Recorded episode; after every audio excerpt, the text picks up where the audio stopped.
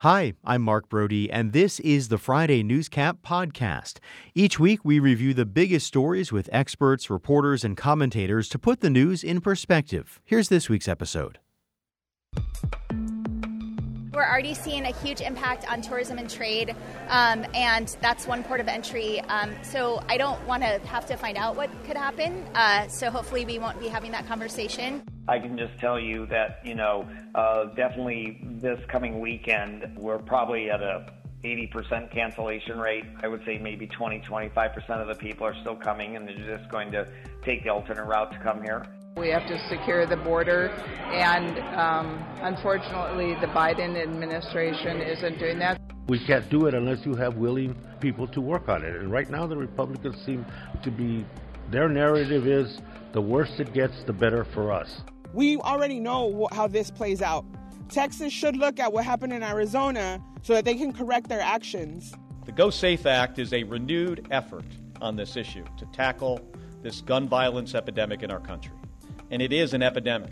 Why not be a little more of good faith and have people come to the table and say, well, yeah, let's let's figure out how to raise teacher salaries by 4,000. Because if we can do 4,000, we go from being just below the national average to just above the national average. And with me to talk about the closing of a key border crossing in Arizona, the decision to not replace a state Supreme Court justice who's recusing himself in next week's arguments over abortion laws and more, are Marcus Delortino of First Strategic. Good morning, Marcus. Good morning. And former state lawmaker Aaron Lieberman. Aaron, good morning to you. Great to be here. So, Marcus, this uh, closing of the Lukeville port of entry seems to be maybe the one thing that can unite Republicans and Democrats in Arizona in the sense that they all hate it. Oh, it's absolutely insane. Um, and you know, probably one of the most defining moments of this administration. If you if you come from the context of understanding that the road to the White House goes through Arizona, it's one of the most critical, if not the most critical state in the electoral map moving into this next election. Um, this is a folly by this White House that is just epic proportions. Um, and as you so aptly put it, Democrats and Republicans can agree that this is a disaster. I will also add to that that I really believe at the end of the day, this is a massive political maneuver by CBP. Um, and it's clear we know where their union stands, right, on who they want in the White House. And I think not the person who's and, in there. Certainly not Joe Biden. Um, and so I think they pulled a power play here to accentuate, you know, what the problems are at the border. But this White House hasn't reacted to that. I mean, you are the president. You are their boss. You're supposed to be making these decisions, and this just absolutely lack of any response whatsoever is, is deafening. Aaron, how significant could this be? Obviously, we know what it what it could do. We've been talking all week about what it could do economically, both in Arizona and on the Mexican side of the border. But politically, what kind of impact do you think this might have? Of course, depending on how long it lasts. Yeah, yeah. You know, everything in Arizona in these toss-up presidential elections get down to thousands of votes. I mean, Joe Biden won by ten thousand, and you there's innumerable things you can look back at and say it was that or this or the other thing. Mm-hmm. So everything really counts. Um, it, it, this feels like an own goal situation where you're scoring on yourself, and it just doesn't make any sense. I think it's time for some sort of Apollo 13 like work the problem. People, you know, what is it going to take to solve this, and whether we need you know our own uh, National Guard troops down there, whatever whatever it takes, we should figure it out. My sister's got a place in Rocky Point on the personal side of here. You know, there's a lot of Arizonans who like to go down there who've got places down there. And um, Las Palomas, those places are totally empty, a ghost town right now because we haven't been able to get this to work out. And I'm hoping for a Christmas miracle here. Well, so Marcus, you mentioned the National Guard, and there was some talk very early on from some Republican lawmakers encouraging, urging Governor Hobbs to put the National Guard on the border. She has said she's not going to do that, in large part, it seems, because they like the stuff that they would need to do, they're not really allowed to do. Well, I think that always gets to the question of like, okay, is this actually helpful? Mm, you know, and is there some way to work it? I'm a big get everybody in the room, get get the border patrol, you know, get Mark whoever needs to be in the room, get in the room and say how are we going to get this open? How are we going to get it open now? That's the type of leadership I think we definitely need. And and to Marcus's point, on some level, it's got to come from the White House. I mean, it's it's it's a it's a federal border. Uh, you'd think they'd be super attuned to what's going on in Arizona, given the political dynamic here, and, and hopefully something will get resolved quickly. Marcus, how does this end? How does this port get reopened? Uh, you know, I, the short, the fastest way to do it, frankly, would be to move assets within the federal government into Lukeville, and so presumably those would be federal law enforcement officials. That's not going to happen. Um, and to your point, the National Guard doesn't work either. So Um, I think you're going to have to come to some sort of agreement. I think it's time for this president or somebody in the White House uh, who presumably wants to keep their job uh, to go to CBP and say, okay, what assets can we move around to get Lukeville back open? The the danger that's going to happen here is one of the routes down to Rocky Point that is open, that is a suggested reroute, uh, which takes I think an hour and a half longer to get down there, is controlled by the cartels. Um, and something really bad is going to happen to some nice tourist family that's headed down there, and it, it's going to be you know politically a wipeout. But I you know this is a White House that Kamala Harris was the border czar. She hasn't been to the border. This president's been in town more than a few times now and has lacked going down to the border. Um, I'm not too sure they're interested in solving it, and to that point, I think that they've guaranteed they're going to lose Arizona. That's how critical of an issue I think this is. Well, so Marcus, going back to your earlier point though about CBP maybe doing a, a little bit of a power play here, can the White House and that organization can they come to some kind of agreement?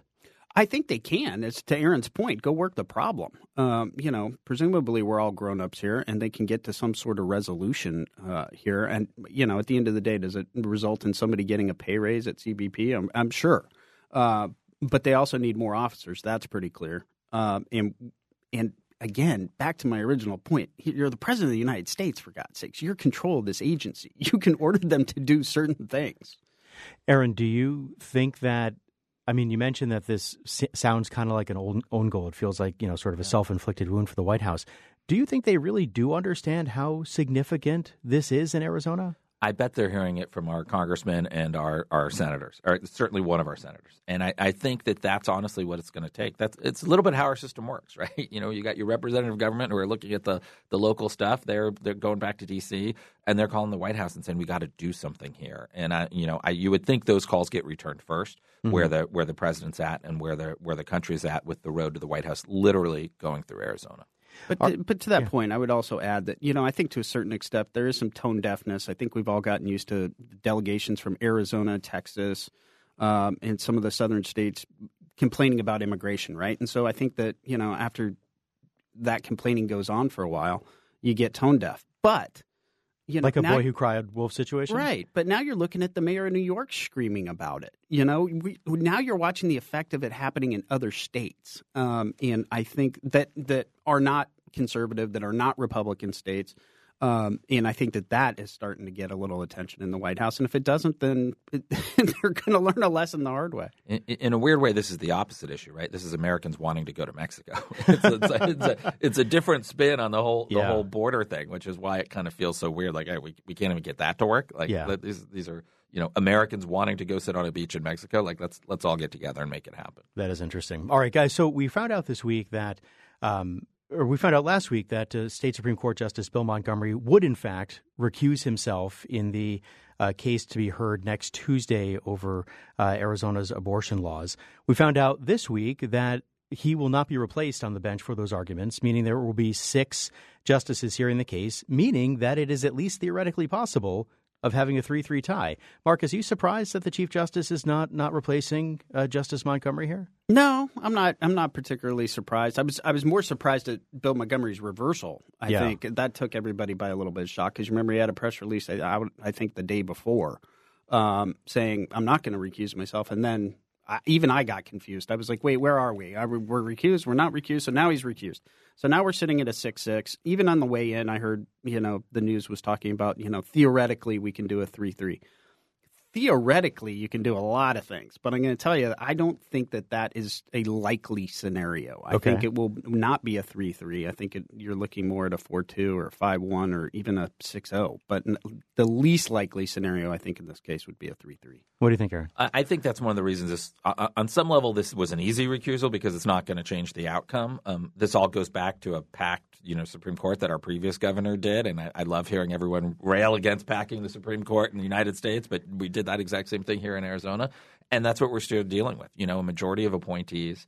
Uh, by one party who, and it's pretty clear, I think, where this decision is going to go. I was happy that, that Bill Montgomery did that. I mean, I think if you were on the record saying all these things about cases you're supposed to hear impartially, it makes a lot of sense. Um, sometimes sense and what actually happens doesn't line up. It was it was nice to see him make this move this time.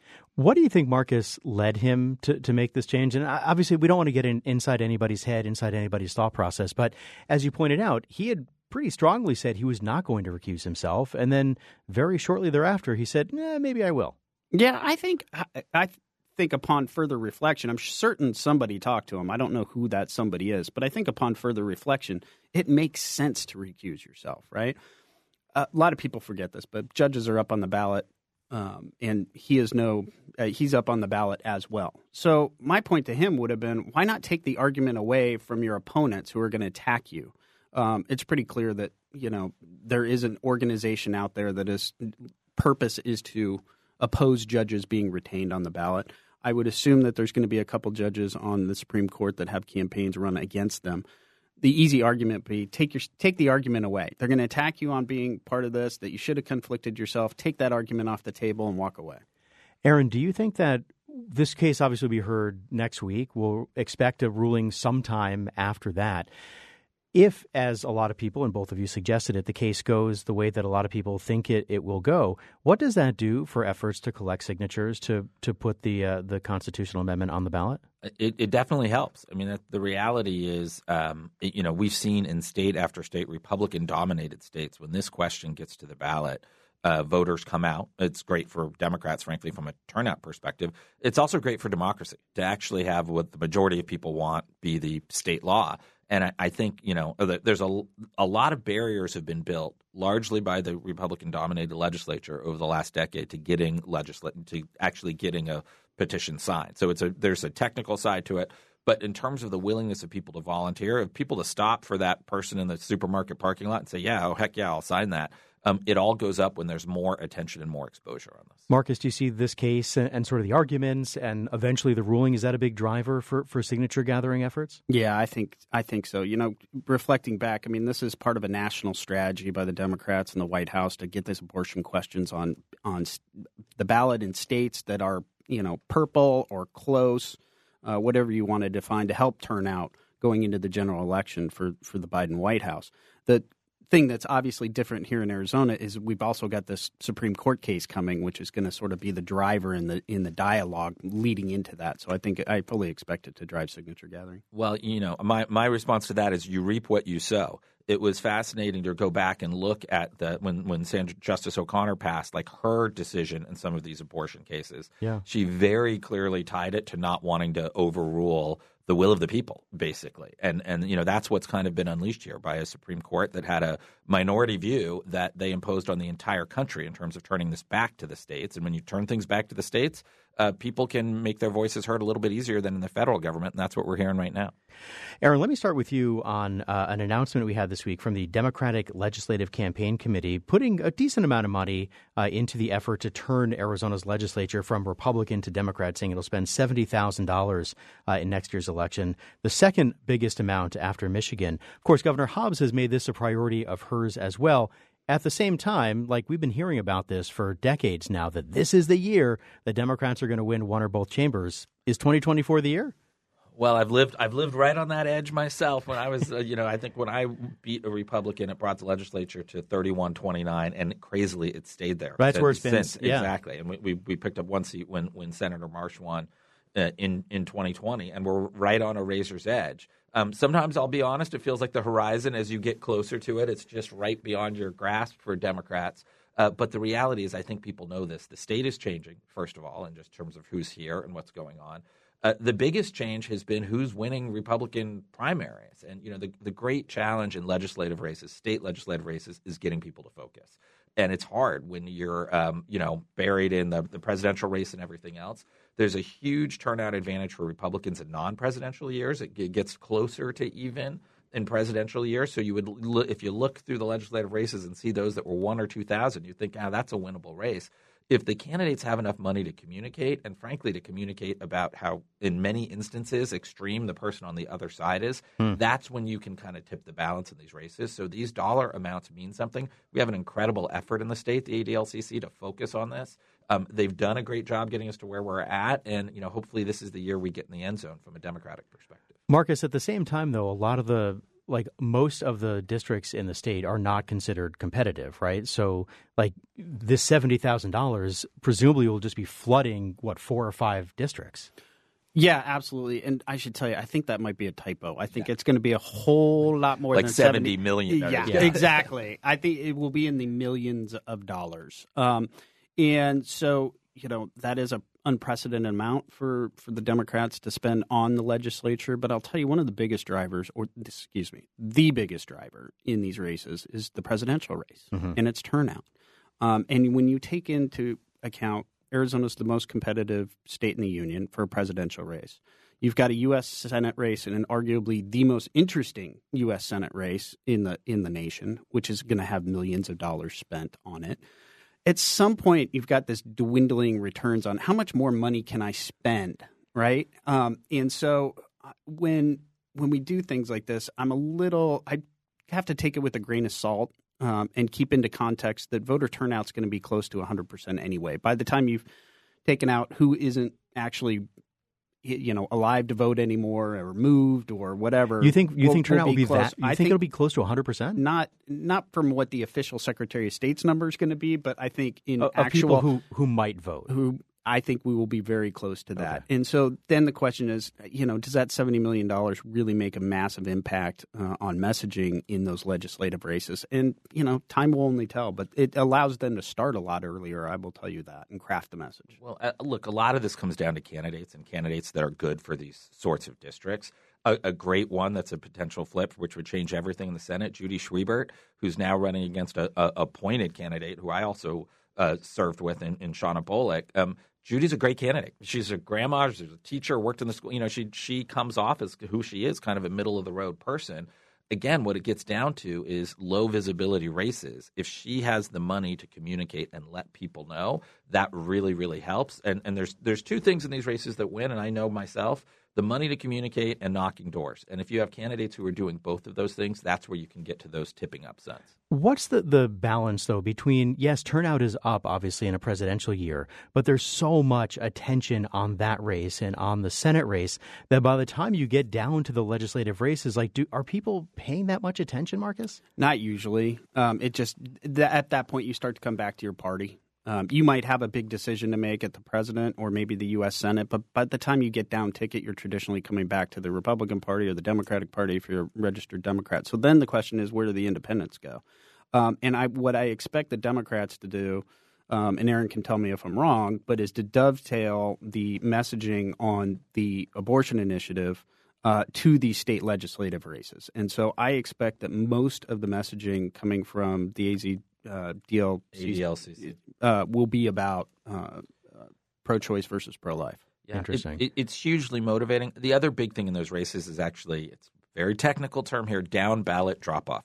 People yeah. just stop voting when they when they get down there, and we would look at these races. You can kind of figure it out by looking at the returns for the higher things by legislative district you know, often just the people who don't vote would have completely swayed the result. And sometimes that's on the Republican side, sometimes that's on the Democratic side. You know, to Marcus's point, I think what happened in the last election was the top of the ticket was we got so many Democrats elected because of extreme far right candidates that when people got to the legislative races, they were like, "Well, I'm not a I'm not a straight line Democrat ticket voter. I mean, I voted for Kris Mayes, I voted for Adrian Fontes, I voted for Katie Hobbs. Like, I'm, yeah. not, I'm not a Democrat. I'm not going to do that all the way down."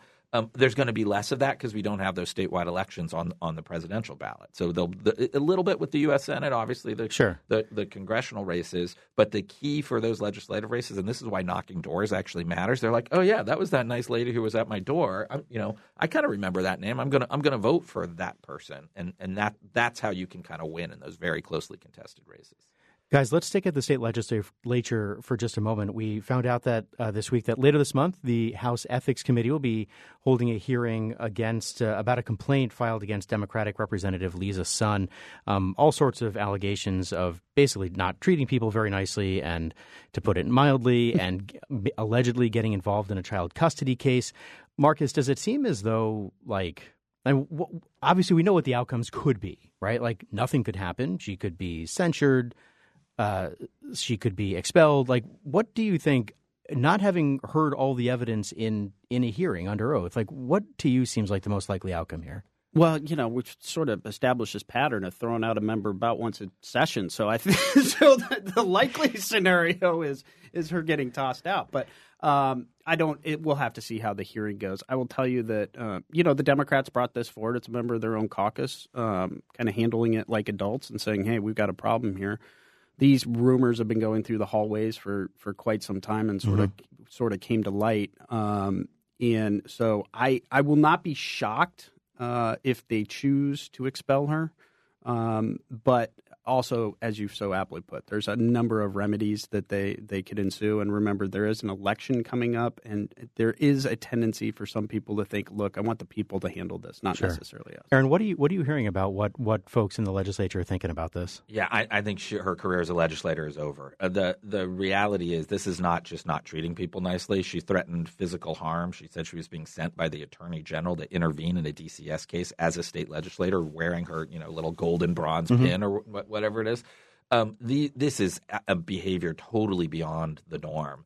It's directly saying I'm a state legislator, so I'm doing this. This is this is not putting a Bible in the you know in the members' lounge type stuff. This is serious stuff, intervening in things that impact people's lives. I completely applaud the Democratic leadership for taking this on, and um, you know the the evidence here is really clear. It's stated testimony that we have. It's, I don't think there's going to be a lot more to come out. I don't know how it could really be disputed, and and based on that evidence, I you know I think there will be a vote to expel, especially given the fact that it was the Democratic leadership that referred the case to ethics. And, and, and frankly, I'm proud of them for doing it. I think it was the right call. Could this be one of the first things the legislature does when it comes back into session in January? Yeah, a- absolutely. And there's always some, you know, kind of nervous energy when you walk in on that first day and the governor comes in and like, what, how's this all going to going to play out. And sometimes those things kind of set the tone. So um, maybe this will be the kumbaya moment of Democrats and Republicans coming together. I suspect not, but um, in, in the same way that the Republicans handled the Liz Harris situation, which again was quite serious in terms of official duties. Um, you know, when you've got your own party bringing the, the, the charges, and when it's a clear cut case, you're usually going to get the minority party come, the the major, the other party coming along to vote for the expulsion. Marcus, what kind of tone does that set for the rest of the session if in early January they're already kicking out one of their colleagues? You know, I, I, honestly, I don't think it'll have that big of effect. I mean, I think they're sort of numb to it at this point, right? You know, as I said just moments ago, I mean, we're down to a yearly exercise on kicking a member yeah. out at this point. So um, I do, I, you know, I'm hopeful that session's going to go a little bit quicker than last year. You're setting the bar really high on that, yeah. Marcus. Uh, but I, I think actually revenues are going to end up getting closer to, to neutral instead of you know right now we're hearing we're in the hole. It looks like sales tax might be picking up a little bit, and okay. hopefully hopefully we can get back to neutral, and that should speed things up. All right, we'll have to leave it there. That is Marcus Dellartino of First Strategic, former state lawmaker Aaron Lieberman. Guys, thanks so much for coming in. I appreciate it. Thanks Thank for having us. Happy holidays, everyone. You've been listening to the Friday newscap from KJZZ's The Show. It's an original podcast recapping the week's biggest stories with experts, commentators, and reporters. You can get the full show podcast at podcast.kjzz.org. I'm Mark Brodie. Thanks for listening.